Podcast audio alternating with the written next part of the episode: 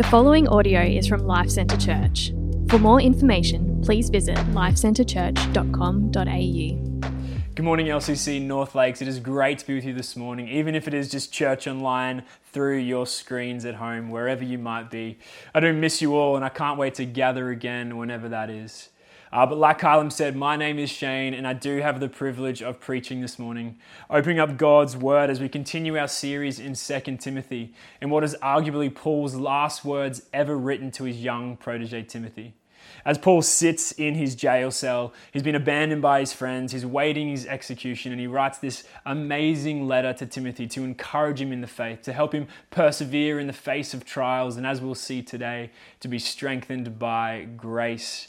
Uh, Timothy finds himself in a situation where he is struggling, he is weary, and Paul is well versed in suffering.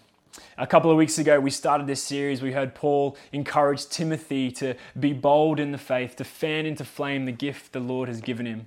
And then last week, Kylam spoke about not being ashamed of the gospel. In fact, we are to guard the good deposit and we are to partake in gospel ministry together. And so today we open up chapter 2. We look from verses 1 to 13 to what else Paul wants to say to Timothy to encourage him in the faith. And so I'm going to pray and I'm going to get right into it. Lord, thank you that you are with us this morning, wherever we are in our homes or whether we're gathering, Lord, that you are with your people. And Lord, I pray that you might speak to us this morning through your words, that our hearts might be transformed, that our eyes might be opened, our ears might be opened to hear what you have to say to us this morning. So, Holy Spirit, I pray you speak through me, that we might be encouraged, that we might be strengthened, and that all the more we might gaze upon you and know your love for us. I pray all these things in your mighty name. Amen. Well, I didn't know if I was going to make it here this morning, uh, not make it to my couch, but make it to this moment preaching. Uh, some of you might be aware, maybe some of you aren't, but the last few months have actually been quite tough for my wife and I we've faced a lot of grief, a lot of suffering, a lot of loss and death, especially from people quite close to us.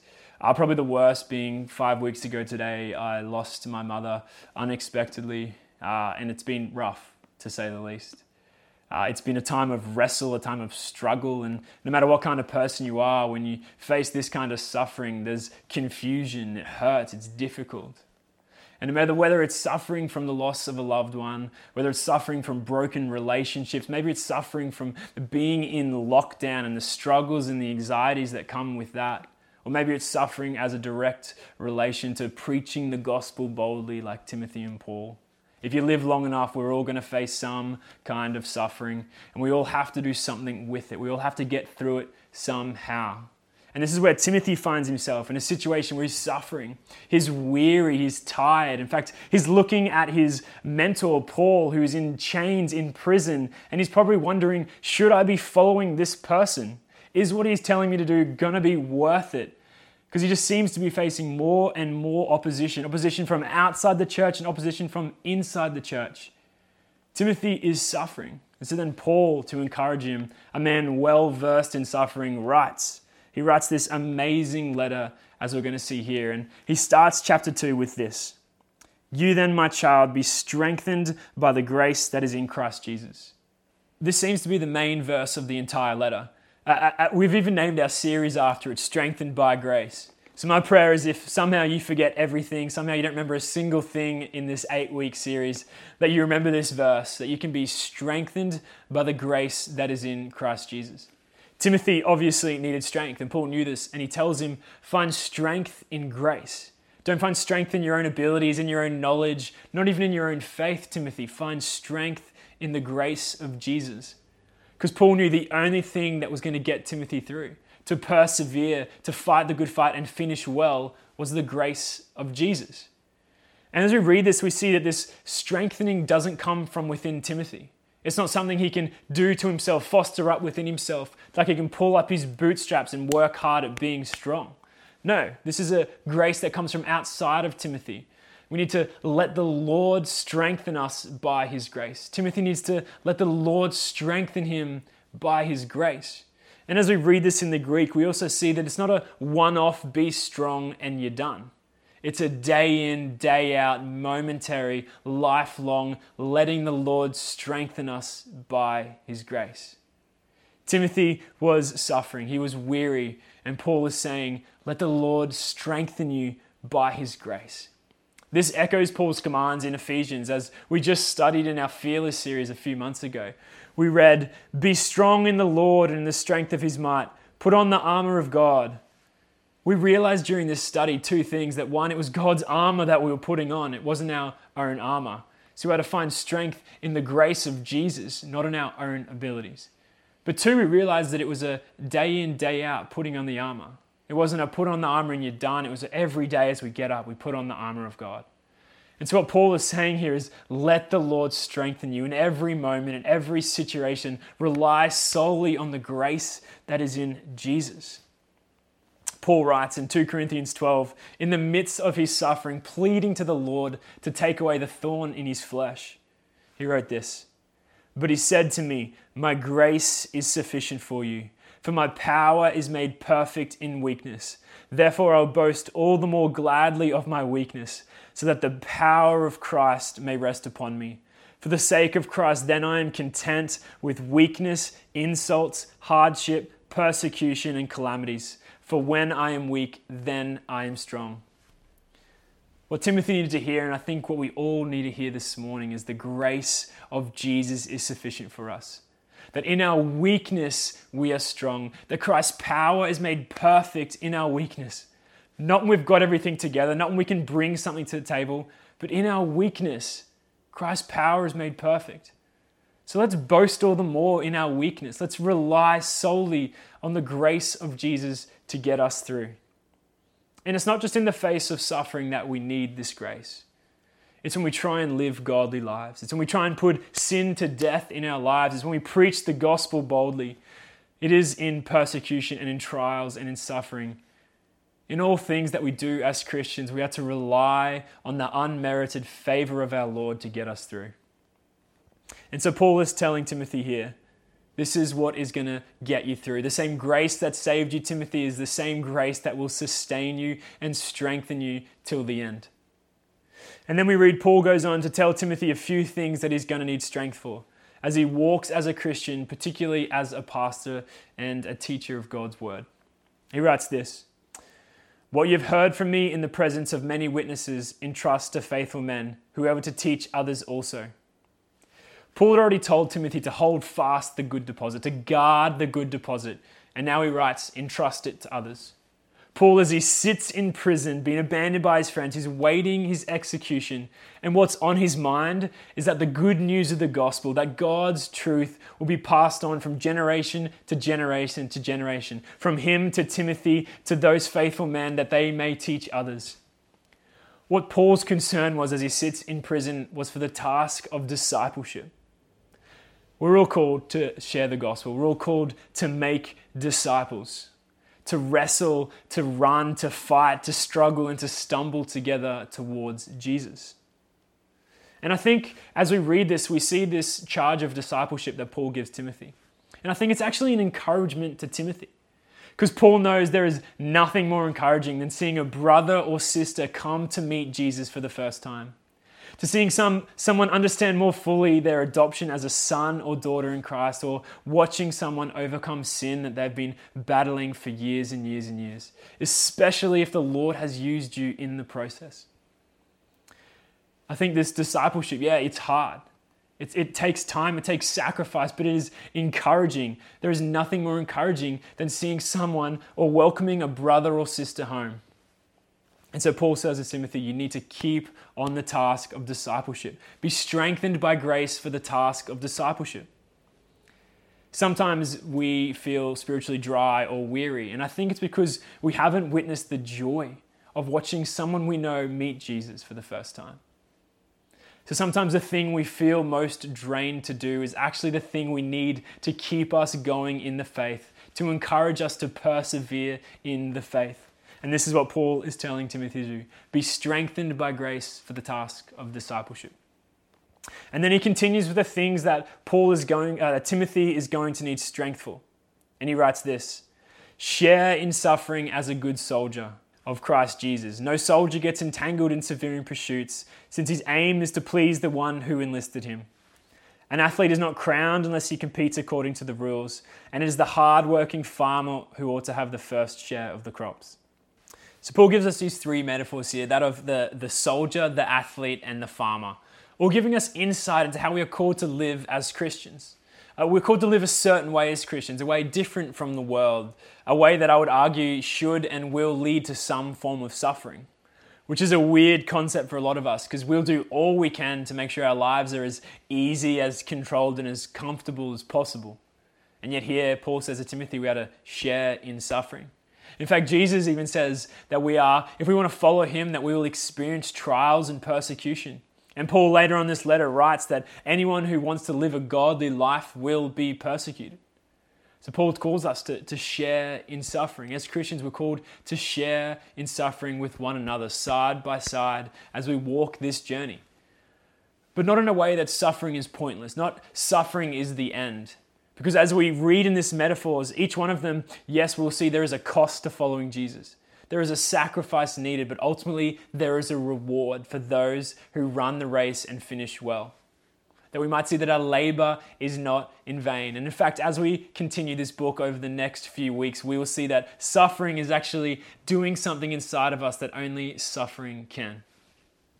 And so, Paul, uh, he give us these three metaphors. I'll go through them real quickly that of the soldier, that of the good soldier. He writes, No soldier gets entangled in civilian pursuits since his aim is to please the one who enlisted him. Paul uses this soldier analogy a little differently than he's used it before. He uses it to illustrate the single mind, the focus needed by the soldier in battle. That he is to not be distracted by the things around him, but he is to focus solely on the task at hand, that he may please the one who enlisted him. And I want to be clear what Paul is not saying is that as Christians we can only be uh, pastors or traveling evangelists, and that we can't do normal things or have normal jobs. And we know this isn't true because Paul himself had a side hustle that when he was traveling around on his mission trips and he needed some extra coin, that he would make tents. This is what Paul did. And so, what Paul is speaking against here is not secular activities, but entanglements. Not being absent from the world, but not being caught up in the things of the world. And this is how Timothy, and this is how you and I as Christians are called to live. We have to have our eyes focused on Jesus. We are to be single minded in the things of God, and we are to run this race, fight this battle with our eyes fixed on our Savior.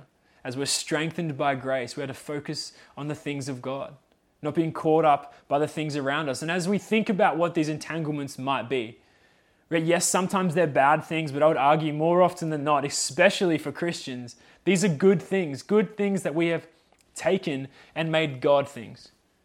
And so these could be your relationships, it could be your family, it could be careers, it could be a desire for comfort or wealth. Whilst they're not bad things, if they become entanglements, if they take our eyes off Jesus, they take us out of the race, then Paul is saying we need to throw off them. Like the writer of Hebrews, like Kylam said earlier, we're to throw off everything that hinders. We have to fix our eyes to Jesus and run this race well. We have to fight as good soldiers. And then Paul turns to his second analogy, he talks about that of an athlete. He writes, An athlete is not crowned unless he competes according to the rules. Now, the Olympics are on the moment. I don't know if any of you are watching the Olympics. I'm sure you have been. Uh, but I, have been watching a few things. I love the athletics. And uh, as I read this, I thought, yeah, this is obvious. Of course, you can't win if you don't compete according to the rules. But yet, even in the lead up to these Olympics, we saw countless men and women be disqualified, be taken out of the race because they were cheating or doing things illegally. And as I look around the world, I see so many people who want to live outside of the rules, yet desire the crown. So many people want heaven, this idea of heaven, yet they don't want Jesus. And here Paul is saying we are called to be like an athlete. We are to persevere, we are to endure, we are to train, we are to run well, but we are to run according to the rules. We're called to live a certain way as Christian, and we're called to live God's way. We're called to follow God's rules. And not so that God can hold us back. See, a lot of people believe that Christianity is a bunch of rules that God just wants to put around us to constrict us, to stop us having fun. In fact, as we read this, we see no, if we run according to the rules, we receive the crown. that we actually win if we run God's way. If we live God's way, we find life and life abundant. And this is what Paul is saying. But we live in an, a day and age where everything is instant and on demand. We want things straight away. And Paul is saying that's not how Christianity is. We're called to live godly lives. We're called to live holy lives. We're called to run according to God's rules that we might receive the crown. And for Christians, we receive the ultimate crown that we might dine with Jesus in paradise. See, our crown as Christians is Jesus. We get Jesus. So we're called as soldiers to focus on Christ. Keep your eyes fixed on Him. As athletes, we're called to run with endurance, with perseverance, but run God's way, to live God's way, that we might receive the crown. And then Paul turns to his third analogy. It is the hard-working farmer who ought to have the first share in the crops. Paul uses this picture of the farmer to show Timothy that those who work hard will receive a share in the crops. See, farmers are some of the most hard-working people I know. And this was written before there was tractors and big machines. Farmers used to work with their hands, they used to sweat, they used to get dirty, they used to toil, they used to work hard, and they used to wait. They used to wait for the harvest. And so as Christians, we're called to work hard. And I want to be clear here this is not a works based salvation. We know, we read in chapter 1, we are saved by grace alone, by the grace of Jesus before the age began. We even read in this chapter so far that we have to be strengthened, we have to be sustained by grace and grace alone. But we are called to work hard as Christians, called to work hard at putting sin to death in our lives, called to work hard at sharing the gospel with those who don't know Jesus, called to work hard at becoming more godly, to focus on Jesus and to run the race. And so Paul is saying, Timothy, you are to, to work hard, you are to sow, you are to water, and then you are to wait. So Timothy might have been uh, frustrated that he isn't seeing any fruits of his labor. He might have just thinking, oh, all I'm seeing is opposition and suffering, and I'm weary. But here we read Paul is saying that no, those who work hard will share in the fruits because our labor is not in vain. The most common understanding of this sharing in the crops is actually that of like a spiritual reward. It might mean that uh, for those who work hard, become more righteous. It could mean for those who work hard, we will become more like Jesus by the power of the Spirit that work within us as we work hard at being godly and living godly lives. And for some of us, it might actually mean that we will witness, we will be able to share and see those that we have sown into come to meet Jesus for the first time. Whether it's this side of eternity or whether it's the next, we are promised that we will share in the crops for those who work hard so let's continue to work hard. Let's continue to pray for those who don't know Jesus, to work hard at putting sin to death in our lives, work hard at proclaiming the gospel of Jesus, to guarding the good deposit, and to relying solely on the strength that comes from Jesus. And so, Paul, this whole time, has been encouraging Timothy to share in suffering. He's been reminding him to follow Jesus, to keep your eyes fixed on him. But yes, there is a cost, but there is an ultimate reward and that these light and momentary afflictions, though they may not seem light, they're preparing in us an eternal weight of glory beyond comparison. And then Paul turns to his probably greatest appeal yet to encourage Timothy in the faith. He writes this Remember Jesus Christ, risen from the dead, the offspring of David, as preached in my gospel, for which I am suffering, bound with chains as a criminal but the word of God is not bound. Therefore, I endure everything for the sake of the elect, that they also may obtain the salvation that is in Christ Jesus with eternal glory. Timothy is to remember Jesus. Remember Jesus. He was the greatest soldier, the greatest athlete, and the greatest farmer. He was the greatest example of a sufferer, ultimately going to the cross. But through his death, he brought life. Paul is encouraging Timothy remember Jesus. He was the same Jesus that you read about in the Old Testament, the promised Messiah from the Davidic line. He was the same Jesus that your grandmother taught you about, Timothy. Remember Jesus. And I think sometimes we just need to remember Jesus. The greatest thing we can do is nothing at all but just remember Jesus, bring our eyes and our focus back to Jesus, to preach the gospel to ourselves, to remember the good news of the gospel that our greatest problem that ever was has been dealt with on the cross by Jesus. Maybe we are struggling right now. We're in a season of suffering. Maybe we're just apathetic to the faith. Maybe this lockdown has really got to us and the anxiety and the struggle, yeah, we're feeling it. We just need to remember Jesus. We need to find strength in His grace, remind ourselves of the good news of the gospel, and that we don't need to fear death, and that while we might experience some pain in this world, that Jesus has overcome the world. We need to remember Jesus, remember the good news of the gospel, preach the gospel to ourselves every day, and find strength in the grace of Jesus. And so we can be encouraged by this as Christians to press on because Jesus is alive, but also because his word is alive also. Paul says, I might be bound, but the word of God is not bound. It can never be bound, it never will be bound. God's word is not dependent on man's freedom. And what I mean by this is not suffering, not persecution, not religious restrictions, not even COVID lockdowns can stop the word of God, can stop the message of Jesus spreading.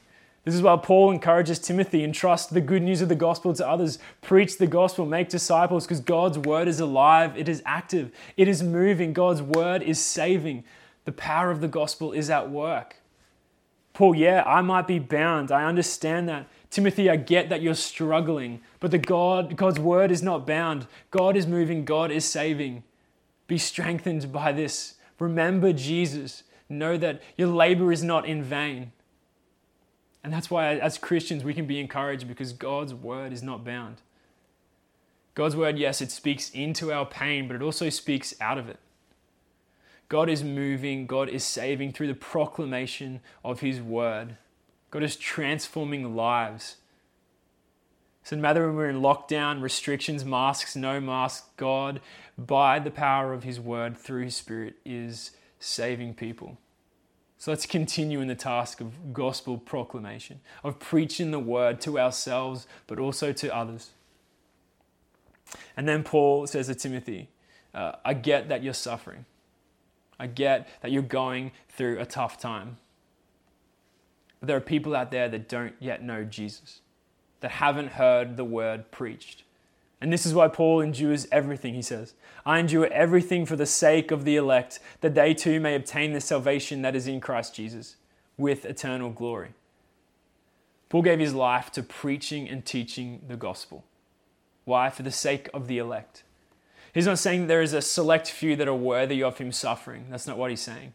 Because Paul didn't know who the elect were but he knew they needed to hear the gospel. So, as Christians, we can find encouragement in this. This isn't a, a passage about predestination or election. This is a, an encouragement for us as Christians that our labor is not in vain, that as we preach the gospel, God is saving his people, he is calling his children home. That we need to be on the task of gospel proclamation. And Paul says, I endure everything, everything for the sake of the elect, that they too may obtain the salvation that is in Christ Jesus. We need to continue to preach the gospel. We need to continue to share our faith with others. Why? Because Jesus is saving his children. He is calling his children home. So as we need to be strengthened by grace as Christians for the task of discipleship, for the task of gospel proclamation, to share in suffering, to fight the good fight, because Jesus is alive and so is his word. I wonder how much we care to endure for those who don't yet know Jesus. Do we care to have an awkward conversation with our neighbours? Uh, do we care to endure possible rejection? Do we care to endure maybe people not inviting us places because they think we're strange? Maybe do we care to endure the fact that someone might say, Wow, tell me more? How much do we care to endure as Christians? Because Paul says everything. I endure everything for the sake of the elect. So let's continue to share the gospel Let's continue to pray for those that don't know Jesus because God is moving, God is saving, God is calling his children home. And this is Paul's encouragement to Timothy. Remember Jesus, remember his word is alive. He is calling his children home, he is saving his people. And so, whether we are making disciples, whether we are sharing in suffering, gospel proclamation, Paul wants to make sure that this is all done through the strength that comes from grace in Jesus. And so let's remind ourselves that let's not just try and do more things. After this sermon, my prayer is that you know that you can't do things in your own strength. I want you to go out there after this and know that you need to find strength in grace. It is the grace of Jesus that is going to uh, give us the power and the strength to do these things. And so, as we wrap up here, Paul finishes with this trustworthy saying. He writes, If we have died with him, we also live with him. If we endure, we also reign with him. If we deny him, he will also deny us. If we are faithless, he remains faithful, for he cannot deny himself. This is the promise of the gospel. Those who die with Christ will also live with Christ. Those who partake in his death will partake in his resurrection as we die to sin, as we die to ourselves, as we die to our flesh, that we will live with Jesus in eternity. If we endure, we'll also reign with him. If we fight the good fight, if we finish the race, if we end well, then we will reign with Jesus in paradise. If we endure, we'll also reign with him.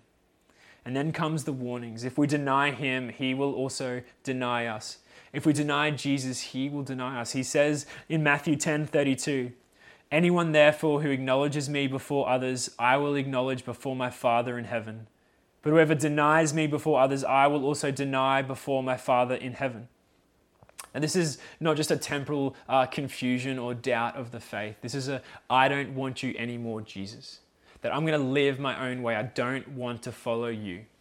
If we deny him, he will deny us. And then we get to the last verse, verse 13. If we are faithless, he remains faithful, for he cannot deny himself. Uh, there are several conflicting ideas about what this verse could mean. Some think this is a promise that uh, if we fall away from the faith, if we decide to just start living our own way and not living Jesus' way anymore, that in the end He will remain faithful to us uh, and He'll save us. Uh, some think this is actually a warning. Uh, when it writes that He, uh, if we are faithless, He remains faithful, actually means that He remains faithful to judge us and punish us if we are to turn away and walk away from Jesus. But I actually think this points more towards the fact that God is faithful, faithful to himself and faithful to his promises. And so, yes, this is a warning that if we walk away from Jesus, if we deny him and live our own way, that he is faithful to judge and to punish those. Why? Because he doesn't force anybody into heaven. But I think this is also a promise. A promise for those who place their trust in Jesus, that He is faithful to His never ceasing mercy, faithful to His unending grace, faithful to His love for us.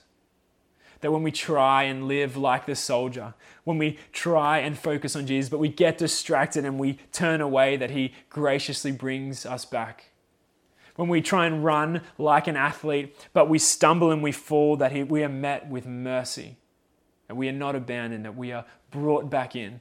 We try and live our lives and work hard, but we struggle and we just don't, that we are met and strengthened by the grace of Jesus. This is the promise that God gives us that when we are faithless, He remains faithful. Then we try and do these things, that whilst we will be strengthened by grace, we're also met with grace if we fail. We are saved by grace and we are sustained by grace. And this is what Paul is saying. So we're to be encouraged by this. The same grace that saved us is the same grace that strengthened us, and it's the same grace that will sustain us through the end. Let's not just try and do things our own way. Let's not just try and uh, overcome sin on our own merit. Let's not try and live godly lives by ourselves. Let's rely solely on the grace of Jesus to get us through. And I want to finish with a poem by a, lady named Annie Johnson Flint. I don't know if you've heard her story before. Uh, she experienced some pretty tough times in her life, some very severe suffering. Um, she struggled a lot. She had questions for the Lord. She was a Christian. Uh, by the time she was five, both her parents had passed away. And so she was adopted and taken into another family, a Christian family. Uh, but shortly later, she was diagnosed with severe arthritis to the point where she couldn't walk anymore. She was tangled up in her body. And then, shortly after uh, leaving high school, both her adopted parents then died. And to make things worth, uh, worse, uh, her crippling uh, disease was now affecting her eyesight and she couldn't see anymore. And on top of that, she was diagnosed with cancer. She had a very, very tough life. If anybody was worthy of questioning things, I think it was Annie. And in the midst of her suffering, in the midst of her questioning, she wrote this poem. I'm just going to read it now as we, as we close. He giveth more grace when the burdens grow greater. He sendeth more strength when the labours increase. To added affliction he addeth his mercy. To multiplied trials his multiplied peace. When we have exhausted our store of endurance, when our strength has failed and the day is half done, when we reach the end of our hoarded resources, our Father's full giving is only begun. Fear not that our need shall exceed his provision. Our God ever yearns his resources to share. Lean hard on the arm everlasting, availing. The Father both me and my burden will upbear. His love has no limits, his grace has no measure, his power has no boundary known unto men. For out of his infinite riches in Jesus he giveth and giveth and giveth again. My prayer today is that like Annie, we might rely solely on the grace that comes from Jesus. Let's pray. Thank you for listening to this podcast from Life Centre Church located in North Lakes. We exist to make, mature, and multiply disciples in communities that depend upon, declare, and display the gospel of Jesus Christ in all of life. If you would like more information about us, please visit lifecentrechurch.com.au. We provide our podcasts free of charge. Please feel free to download the content and share it with others, but please do not edit or alter the content in any way without the written permission from the leadership of LCC.